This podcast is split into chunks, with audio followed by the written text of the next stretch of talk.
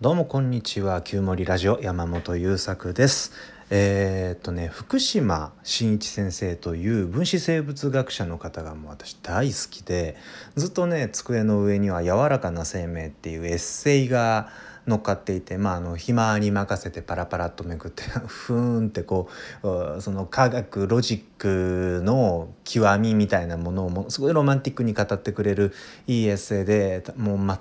本当に堪能するように何回も読んでるんだけどこれ以外にもね動的平衡とか生物と無生物の間とかとにかくこう生きているということ生きるということ生命がそこにあるということないということという、えー、領域に分子生物学という視点からメスを入れてそれをものすごく情緒たっぷりに語ってくれるもう本当に大好きな作家さんなんです。でその方の本の中であれどれどの本だったかな？どの本でも言葉を変えて同じように語られていることだったと思うんだけど生きているということの基盤になっているものというのは例えば細胞がここにあって細胞膜がこうあってその中に核がこうあってゲノムがどうとか、えー、骨格がどうとか消化酵素がどうとかっていう事実ではないっていうんですね。僕たちの体が体としてここにあることは僕たちが生きていることの保証にはならないっていうんですよ。じゃあ何が生きているということの支えになっているかというと僕らの体が日々自分を壊しながら新たに消化して吸収した栄養まあタンパク質とか脂質とか炭水化物とかいろいろなんだけどそういうものを使ってわざと,、えー、っと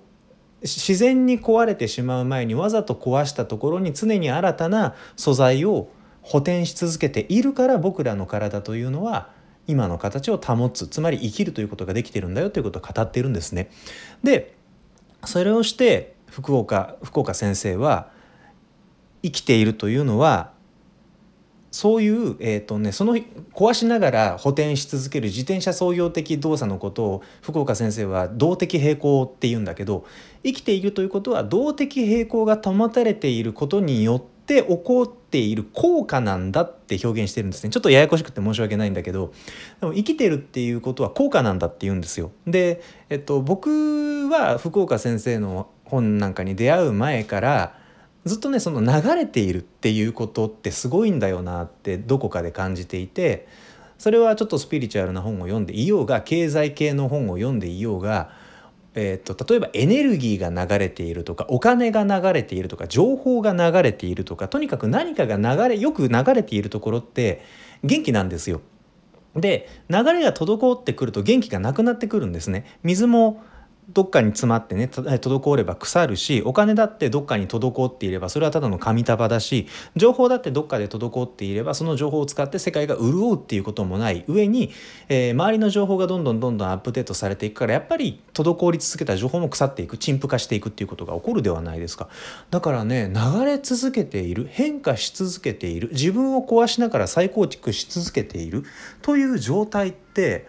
本当にまずその生きるってっていう僕たちがままず最初にやらなきゃいけないレベルでも重要だし、えー、豊かになっていくっていうちょっと贅沢なことにつながっていきたいっていうことを考えた時にも大切になってくる。もう本当にね0から10まで、えーと、ファーストステップから最終ステップまで全部に関わってくる概念なんだよな。って思っていたところをさらにこの福岡さんのね生きているというのは効果なんだよ動的平衡の効果なんだよっていう話を聞いてあいよいよマジかっていうふうにおもうすごいね腹落ちと納得と感動みたいなものが一気に押し寄せてくるんです。こんな命っていう繊細さとダイナミクスさの極みみたいな領域にも流れってあるんだって思ったんですね。で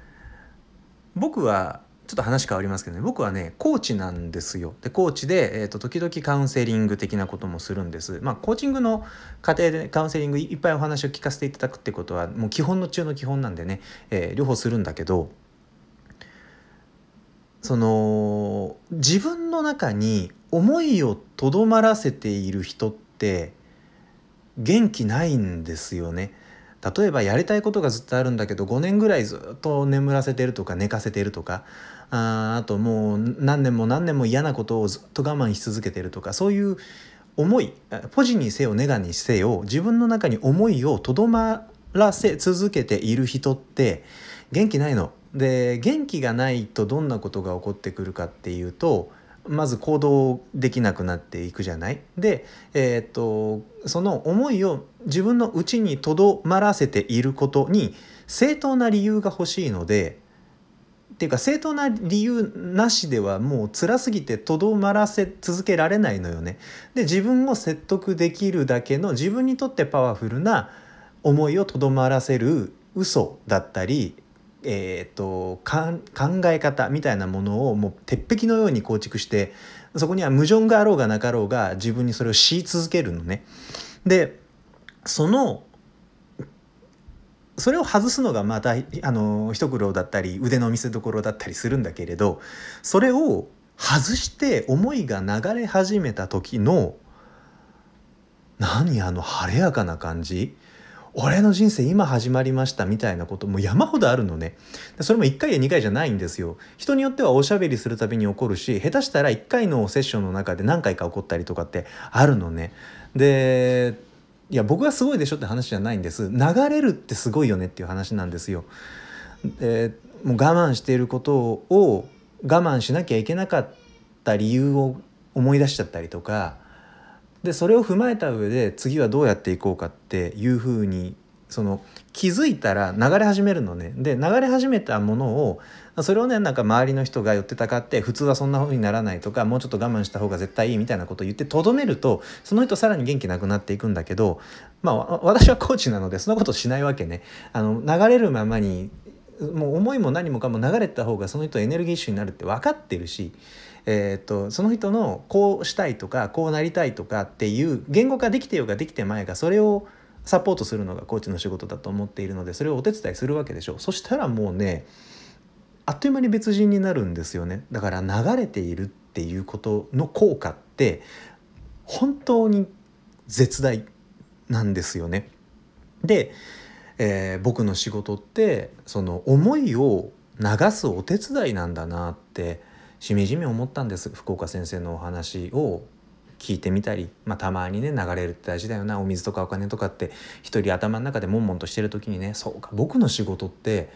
流すことのお手伝いなんだってすごいねこれが腑に落ちたんですよね。で思いを流すってねうんとポイントつかむと簡単なんですよ、まあ、特にねコーチなんかやってると,、えーと、クライアントさんのつまり自分ではない方の思いを流すことをお手伝いすることになるので、えー、よくも悪くも第三者第二者あと他人としてそれをえー、っと距離取って眺められる。でこれを自分にやろうとするとまたちょっと難易度上がるんですけどそれでもねやっぱり自分の中に滞っている思いは何かどんな思いが滞っているのかということをまず自覚すること。で自覚したらその思いとどのように付き合うのかを決断すること。で決断したらその決断に沿って行動し続けること。最後にその行動が決断したことに対してつながりがあるかどうかを確認してみたりつながっているのだとしたらもっとそのつながつながりを太くできないかどうかということを検証し改善し続けること。っていうことをやり続ければ結構一人でもね、簡単に言ったけど結構大変なんですけど 結構それができれば一人でも、うん、自分が生きたいように生きていけるし生きたいように生きると思いも行動もいろんなものが流れ始めるので元気になっちゃうんですよね本当に流れる効果ってすごいの。で、えーと、僕のお仕事はそれを、えー、人が自分の思いを流し行動を流し、えー、改善してさらにさらにどんどんどんどん大きな流れの中で元気になっていくこと自分の人生を生きることのお手伝いなんだなって思うとなんかとってもね誇らしい気分です、えー、そんな感じで今日は少し僕のお仕事について、えー、ご紹介させていただきました、えー、この